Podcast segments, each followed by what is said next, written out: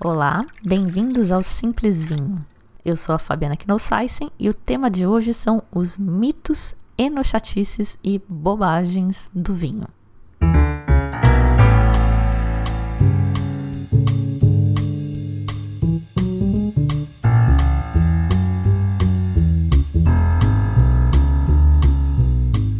Você curte o conteúdo do Simples Vinho, eu te convido a compartilhá-lo nas suas mídias sociais. Você também pode apadrinhar esse projeto para garantir que muitos mais episódios venham pela frente e ainda ter acesso a benefícios exclusivos. Saiba como apoiar em simplesvinho.com/apoie.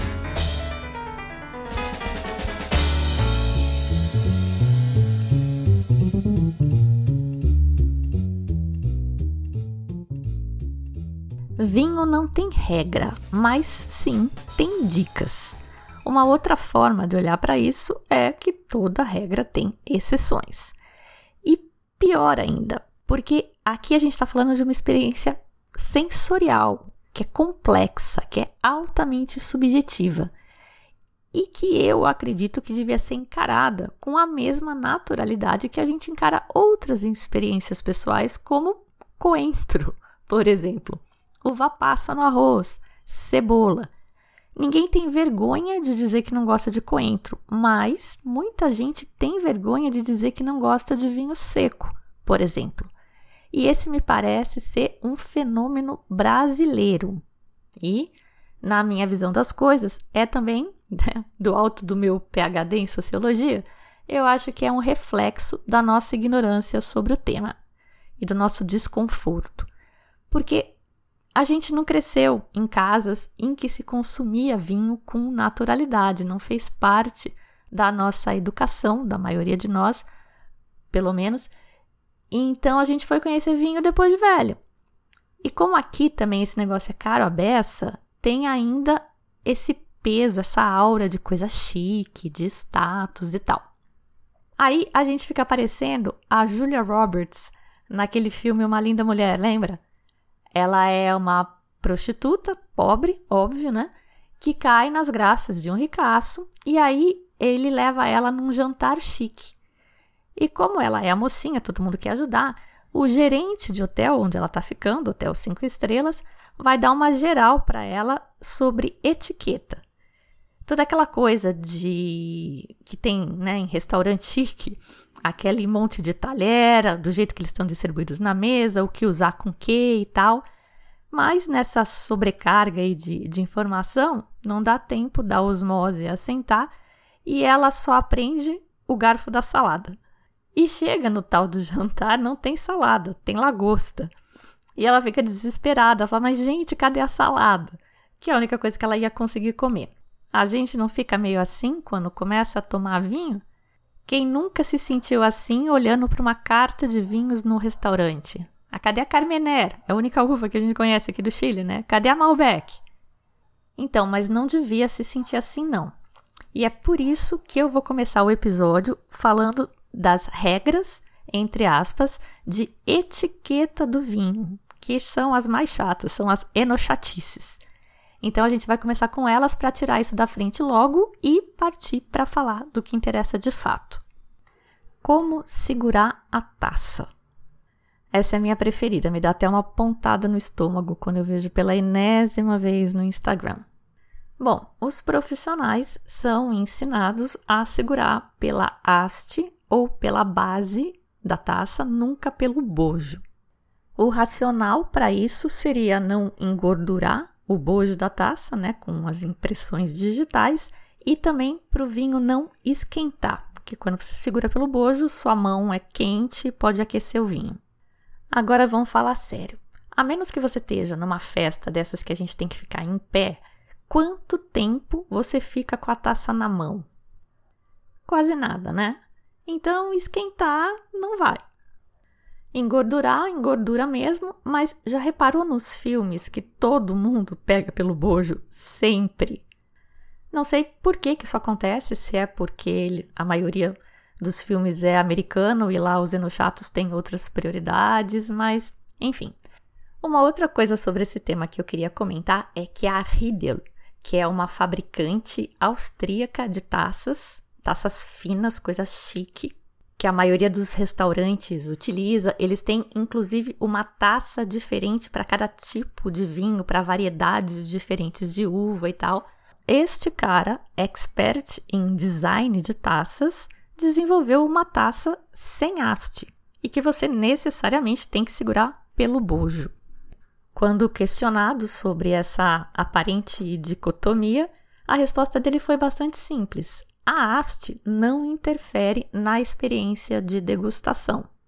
Não sejamos ingênuos, a gente não pode esquecer que ele vive de vender taça e quanto mais modelos ele tiver, melhor, e um tiquinho de polêmica também não atrapalha.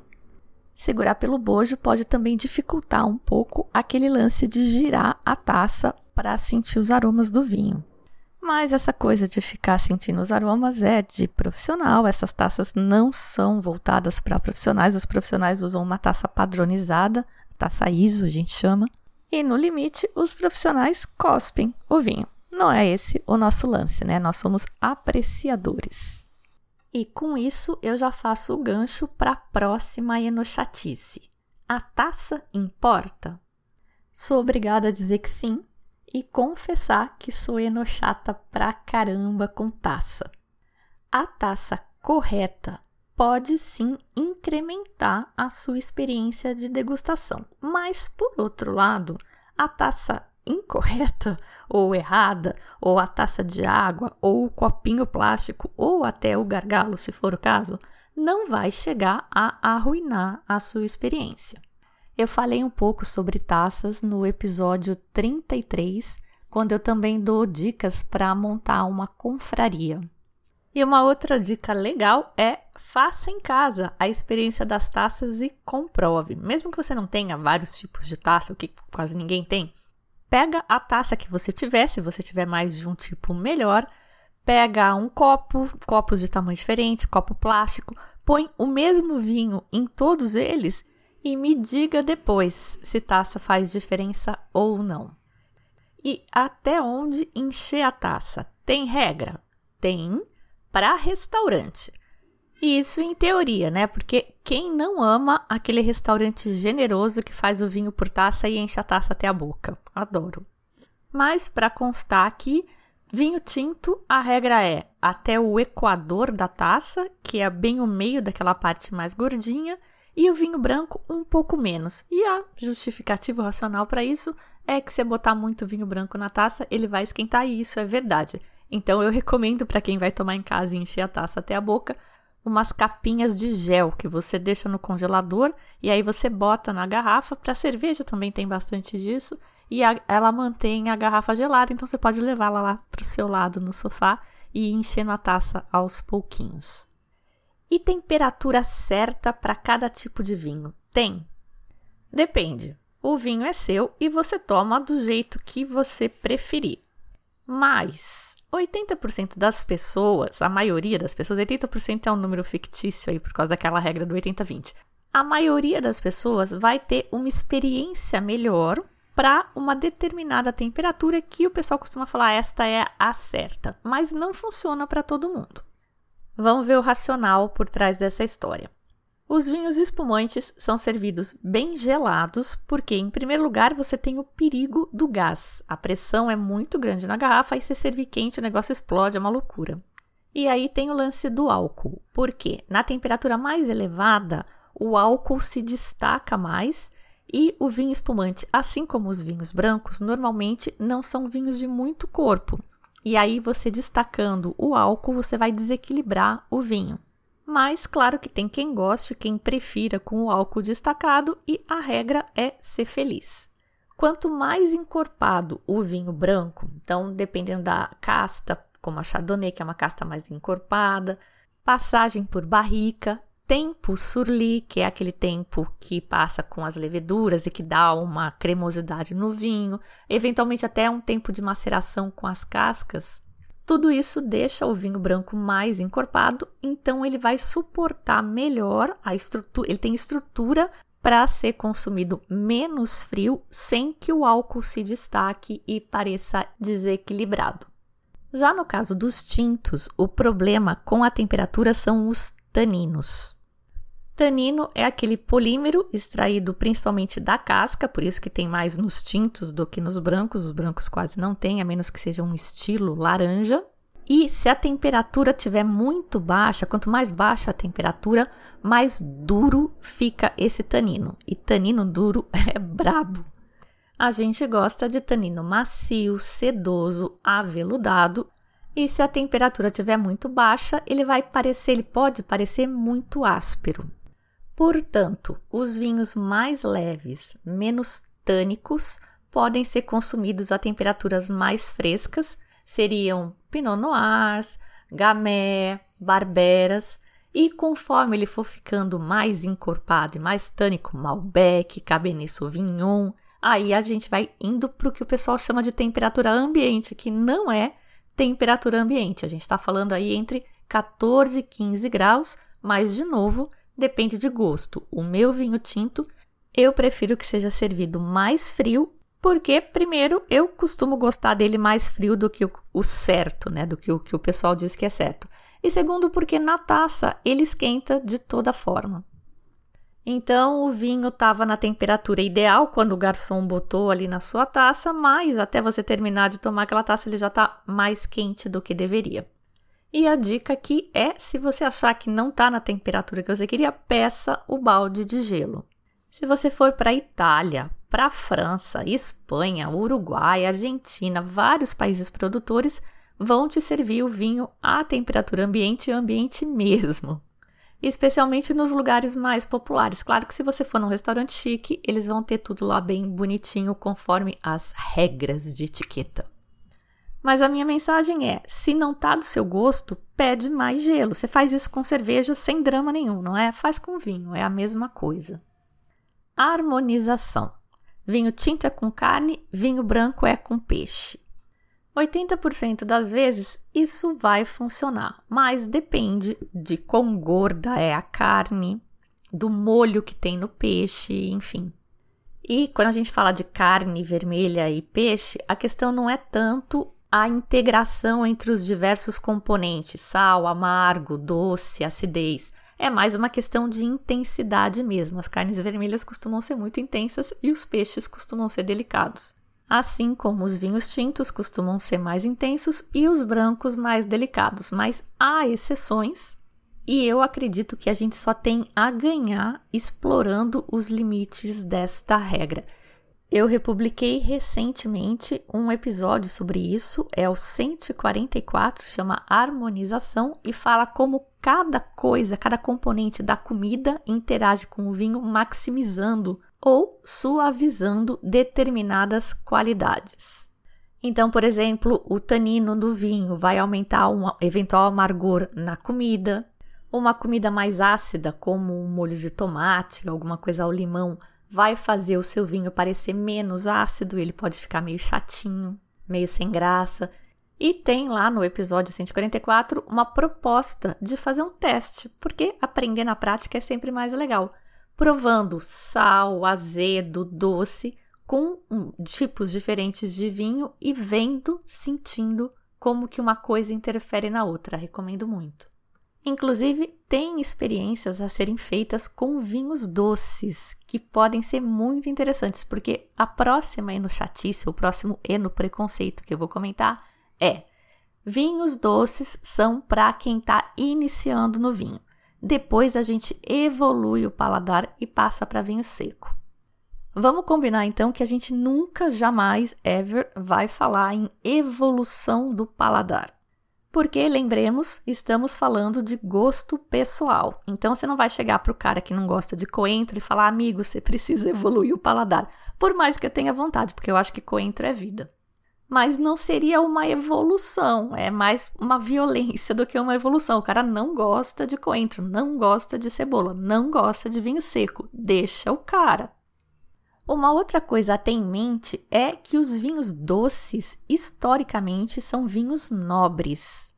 Atualmente, com o aquecimento global, tem ficado mais fácil produzi-los, mas antigamente eles eram feitos só nas safras boas quando e se as condições permitissem. Tô falando aqui de Tokai, Soterne, que são vinhos botritizados. A botrites só ocorre em alguns lugares específicos quando o correto alinhamento dos planetas com as estrelas, quando dá tudo certo, ocorre a botrites. Senão o cara perde a safra. Meio que a mesma coisa dos ice wines, que é aquele vinho que quando a uva está madura, ela já está pronta, aí vem o frio necessário para ela congelar, que é menos 8 graus e eles têm que colher à noite aquela correria para fazer o vinho e no final o rendimento do vinho, ao invés de render um litro, rende 100 ml, por isso é que é caríssimo. Tô falando aqui tudo rapidinho porque a minha expectativa é que a maioria das pessoas saiba, ou pelo menos tenha uma boa ideia do que eu tô falando, mas vale sempre ouvir o podcast sobre do vinhos doces e divinos número 23 que eu fiz lá atrás e que é ótimo. Além de toda essa dificuldade aí de produção dos vinhos doces, toda essa coisa histórica de serem os vinhos dos reis, a gente tem mais duas coisas a favor dos vinhos doces. Primeiro, açúcar mascara tudo. Então, qualquer coisa, desde vinho, café, suco de laranja, que não estava muito bom, você bota açúcar, o negócio desce mais redondo. Então, a gente tem muito vinho barato que não tem a qualidade tão boa, mas como ele é mais docinho, ele fica mais tomável. No caso do vinho, vai ficar mais encorpado, mais redondo. Se tiver um tanino meio áspero, vai dar uma arredondada também. Primeira coisa, então, é não confundir esses vinhos doces nobres, vinhos de sobremesa, com os vinhos de mesa comuns, mais industrializados, mas aqui tem uma diferença importante também nesses vinhos de mesa. A gente tem os mais baratex, em que o açúcar é usado basicamente para encobrir falta e para agradar o mercado, e tem os mais finos, como os Rieslings do Mosel, por exemplo, que a gente falou muito recentemente. Tivemos vários programas falando do Mosel, da Alemanha, enfim, e dos Rieslings. São vinhos muito ácidos e esse açúcar que é residual, não é um açúcar adicionado, ele está lá por uma questão de estilo. Ele foi uma escolha que o enólogo fez para balancear a acidez do vinho. E às vezes ele tem 9 gramas por litro de açúcar, que aqui no Brasil já é considerado vinho suave, e ainda você sente ele como seco por causa desse equilíbrio. E a segunda grande verdade é que todo ser humano gosta de açúcar uns mais, uns menos. Tem gente que enjoa antes, tem gente que não vive sem, mas não gostar de açúcar at all, eu não conheço ninguém. Mas aqui no Brasil a gente tem essa enochatice que critica, que rotula quem prefere vinhos mais doces. Mas se você pensar no mercado americano, por exemplo, onde ou os enochatos não existem, ou são menos atuantes, ou as pessoas não ligam para eles, é um mercado que consome muito vinho com açúcar residual alto. E tem muito exemplo de vinho bom com elevado açúcar residual, e eles podem ficar absolutamente maravilhosos com algumas comidas, especialmente comidas picantes. Então, não julguem pela cara. Provem vinhos doces. Eu vou fazer uma seleção aí, vou compartilhar com vocês de vinhos doces que eu acho legal. Doce, suave, porque se ele é doce ou suave vai depender da quantidade de açúcar residual. Isso está na norma, na, na regulamentação brasileira. E a gente falou disso no episódio 45. Vinho fino de mesa, seco, suave. E não posso deixar de comentar aqui, terminando, tá? Eu sei que para quem já sabe disso é meio chato ouvir de novo, mas os espumantes tem níveis diferentes, crescentes aí de açúcar, que é açúcar adicionado, no caso aí não é residual, que vai do natur, que daí eles não adicionam nada, mas dificilmente um vinho é vinificado até acabar o açúcar. Então, pelo menos um grama por litro de açúcar costuma ter. Então, a gente começa no natur, extra brut, brut, extra doce e doce sendo que, apesar de a moda estar mudando, ainda hoje a maioria do espumante produzido no mundo é brut. Que no caso da legislação brasileira, a gente está falando de 6 a 15 gramas por litro de açúcar no final. É bastante açúcar. E claro que já falamos dos espumantes, de como eles são produzidos e do açúcar no episódio 12 do Simples Vinho, lá no comecinho. Terminamos assim a sessão sobre enochatices mais graves. Agora vamos falar de preço, estética, qualidade e alguns outros preconceitos e rótulos dos vinhos. O pessoal repara se eu for no restaurante e escolher o vinho mais barato da carta? Você acha que o sommelier do restaurante vai te julgar porque você escolheu o vinho mais barato? Ele vai gostar, porque esse negócio vai aumentar o valor da conta e isso vai refletir em gorjeta para ele lá na frente. No máximo, ele pode ficar chateado que você não escolheu o vinho mais caro, um de 5 mil reais, 10 mil reais, porque a gorjeta ia ser mais gordinha. Mas, se o vinho tá lá na carta do restaurante, é porque alguém achou que este vinho era bom o suficiente para estar lá. Se o cara põe na carta do restaurante um vinho que ele acha ruim, ele é, primeiro, um mau profissional e, segundo, ele é uma má pessoa porque a gente vai escolher das opções que ele colocou lá e cada um tem o seu momento de gastar mais, de gastar menos, de estar tá comemorando, não, só quero tomar um pouquinho de vinho e tal. E eu confesso que eu acho esse um problema muito chato, porque o vinho no Brasil já é excessivamente caro e nos restaurantes eles ainda triplicam esse preço. Às vezes, né? Não todos. Por isso que eu gosto muito daqueles restaurantes que deixam você levar o seu vinho e te servem com o maior prazer sem te cobrar mais ou te cobrando um valor justo, até uns 30, 40 reais. A rolha, né, que a gente chama quando o restaurante cobra para você levar o seu vinho, eu acho bem justo. E agora uma questão que eu sei que é dúvida de muito novato, mas não é privilégio só de novato, não. Todo mundo tem esta questão com o preço do vinho. O vinho mais caro é melhor? E é claro que a resposta é Depende, porque qualquer profissional de qualquer área, não só de vinho, que te der uma resposta branco no preto para uma questão dessas, não é um bom profissional. Então vamos lá. O preço importa até certo ponto. E para realmente entender essa minha resposta aqui, precisa ter um certo conhecimento, um entendimento de como é feito vinho, de rendimentos e de custos que o pessoal que segue aí os podcasts desde sempre já tem, mas quem não tem é só voltar atrás e ouvir como é feito o vinho, a parte de preço do terroir e tal. Mas vou falar de forma geral aqui e quem precisar volta nos episódios anteriores. Ao invés de falar de vinho, vamos falar, por exemplo, de roupa. Então, você compra lá um vestido da China, numa daquelas lojas aí online. Parecia lindo na foto. Aí o negócio chega, não serve nem numa boneca de tão pequeno as costuras estão tudo esfarrapando, o tecido parece capa de guarda-chuva. Custou cinco reais, mas foi dinheiro jogado fora. Aí você compra um vestido de 100 reais, ele já precisa ser bem melhor, o ajuste tem que ser melhor, o tecido melhor, bem costurado, bem embalado. Um vestido de 200 reais vai ser melhor que o de 100, mas não vai ser o dobro de melhor que o de 100 e provavelmente, em termos de qualidade, ele vai estar tá na mesma linha que aquele vestido de mil reais da marca famosa. Essa lógica também vale para carro, também vale para vinho. Tem um valor ali que é tão baixo, tão baixo, tão baixo, que está na cara que o vinho é ruim, que não paga a garrafa. Mas às vezes também tem o açúcar, né? Que a gente já falou, e dá para beber dificilmente vai te matar. Vinho é uma, um dos alimentos mais saudáveis aí que a gente tem. Então vamos falar que hoje, aqui no Brasil, em 2023, começando aí nos 40 reais na promoção, porque também tem isso, né? A gente tem que aproveitar as promoções. Um vinho de uns 40 reais vai ser de uvas com maior produtividade. Quanto mais produz, menos concentrado é.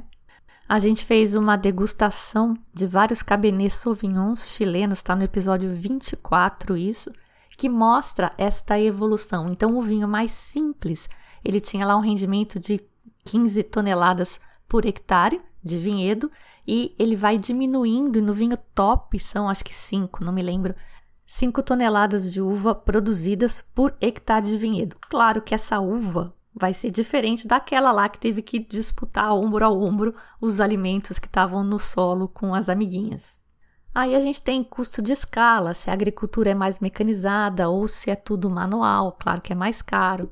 Aí você tem coisas como o valor do próprio terreno onde está esse vinhedo. No episódio 111 a gente falou do preço do terroir, só de terroir na França foi, mas você vê o preço do hectare na Champagne, cara, não é à toa que o vinho é caro. Aí tem a parte da produção, quanto ele vai espremer essas uvas para tirar suco e fazer vinho, se vai passar por barrica ou não, tudo isso tá no preço. Mas a partir de um certo valor, o vinho já não melhora proporcionalmente ao incremento de preço. Eu considero, isso varia muito, ainda mais aqui no Brasil, com essa inflação maluca que a gente está agora, mas eu acho que você consegue vinhos ok, bem bebíveis, por 50 reais, vinhos bons a partir de 100 reais, e a partir de 200 reais você já começa a pagar pelo nome, pela raridade, pelo status daquele vinho. E isso eu tô falando aqui de sul-americanos, porque quando a gente vai para a Europa, aí tem esse problema, como eu falei, né? Terroir em Champagne, que foi no episódio 111. É muito caro, então o vinho é caro. Tem todo o custo de importação, que é importante aí, transporte, impostos. Então, para os europeus, esse valor limite aí em que você começa a pagar a marca, exceto champanhe, que champanhe é um mundo à parte, eu acho que estaria por volta dos 400 reais. E aí tem os vinhos americanos que também são absurdamente caros. Então, resumindo, vinho caro é melhor? É, mas não proporcionalmente ao preço, a partir de mais ou menos esses patamares aí que eu comentei. E vinho melhor vem em garrafa mais pesada? Meio que sim, porque o produtor vai querer colocar os melhores produtos dele em garrafas mais bonitas, mais resistentes, que normalmente são mais vidro mais pesado.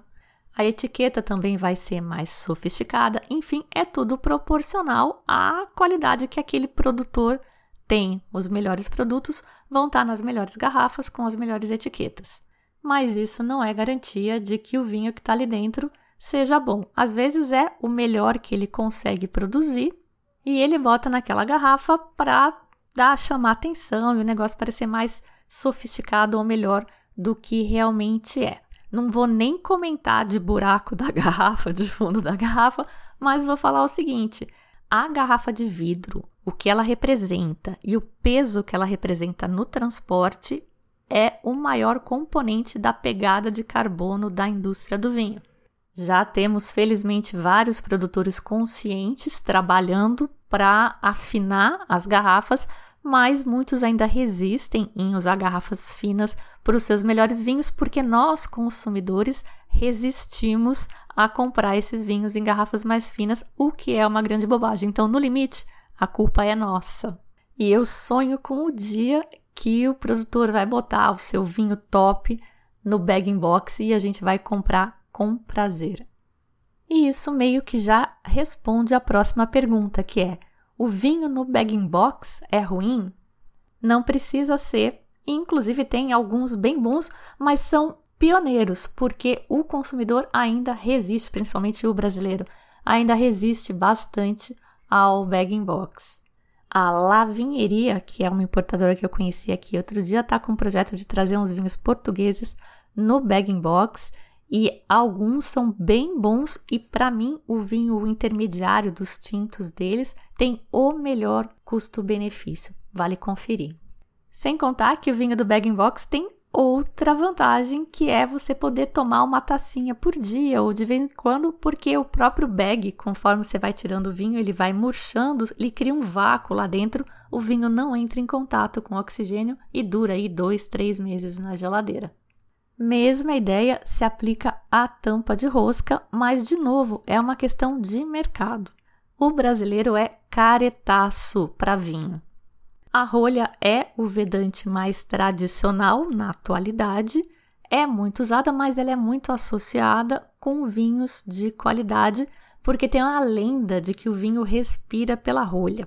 No episódio 123, a gente teve uma conversa com Paulo Lopes, que é pesquisador na Amorim, maior indústria de cortiça do mundo, e ele nos afirmou que o oxigênio não passa através da rolha. O que entra em contato com o vinho era um oxigênio que estava comprimido ali na, na rolha e ela vai liberando com o tempo, mas não entra oxigênio de fora. E nesse episódio também a gente fala como as pesquisas da Amorim mostraram que guardar o vinho deitado é outro mito, é outra lenda que perdura. Isso não é necessário desde que as condições da sua adega sejam apropriadas. Isso foi no episódio 123, que está muito legal, e no 124 foi uma série sobre rolhas que eu fiz na época. No 124 a gente falou sobre o vinho arrolhado, que é uma contaminação da cortiça por uma substância derivada de cloro ou de bromo. O pessoal fala muito em TCA, que é o tricloroanisol, mas é uma família de substâncias, na verdade. Pode ser o tetracloroanisol e o tri e tetrabromoanisol. E foi justamente para evitar esta contaminação. Teve uma época que dizem que uma em cada 10 garrafas estava contaminada por causa da rolha, que o pessoal na Austrália e na Nova Zelândia virou a chave total e abandonou as rolhas. Eles só usam a tampa de rosca. Lá o preconceito é ao contrário. O pessoal meio não gosta de vinho com rolha. Eles ainda têm vinho com rolha também, mas ele é meio mal visto. E a tampa de rosca, além de ser limpinha, de ser quase uma garantia contra a contaminação, ela é muito prática, né? Você abre em qualquer lugar o vinho. Na Austrália e Nova Zelândia, então, os vinhos produzidos lá são majoritariamente com tampa de rosca, independente da qualidade, tá? Já tomei vinho aqui, mais de mil reais aqui no Brasil, vinho australiano, com tampa de rosca. E alguns mercados são mais abertos a este formato também, como a Inglaterra, os nórdicos e até os Estados Unidos. O Brasil ainda não, né? A gente está engatinhando mas é um preconceito a ser derrubado e a gente só derruba essas coisas com educação. É isso que a gente está fazendo aqui no Simples Vinho. E vou encerrar esta sessão com uma provocação. Vinho de vinícola boutique é melhor? Todo enófilo, a essa altura da vida, já deve ter reparado que os caras fazem qualquer coisa para vender vinho. Os portugueses, em particular, são ótimos com os nomes dos vinhos, mas a questão é outra. Já reparou que um argumento de venda frequente é ah, vinícola boutique, esse vinho é de vinícola boutique, como se isso fosse um indicador de qualidade. Então vamos falar de roupa de novo, né? Tem a roupa que veio da linha de produção chinesa, que chega aqui e não serve, não sei o quê, mas tem também a linha de produção da Dior, da Armani, dessas marcas famosas e que tem qualidade. Por outro lado, tem a costureira da esquina, que você pode chamar isso de uma costureira boutique, que não necessariamente ela é boa. De novo, mesmo raciocínio se aplica para os vinhos. No geral, na boutique, a produção é menor, ela é mais cuidada. É possível que isso se reflita no vinho, como o Alejandro Viril comentou né, no episódio que a gente fez com ele, o 86, no Creu em Brujas, pero que la sai, la sai. Mas também não podemos esquecer que tem as vinícolas boutique sujinhas, né? Daí você eventualmente pega um vinho com contaminação por brete, com outros defeitos, que de novo, defeito é para uns e não para outros, é discutível isso. Mas os produtores brasileiros, por exemplo, a maioria deles eu acho que a gente pode classificar como boutique, mesmo Aurora, Miolo, que são maiores, são pequenos, Alguns, como a própria Aurora e a Miolo, são muito consistentes, são muito bons, mas tem uns temerários.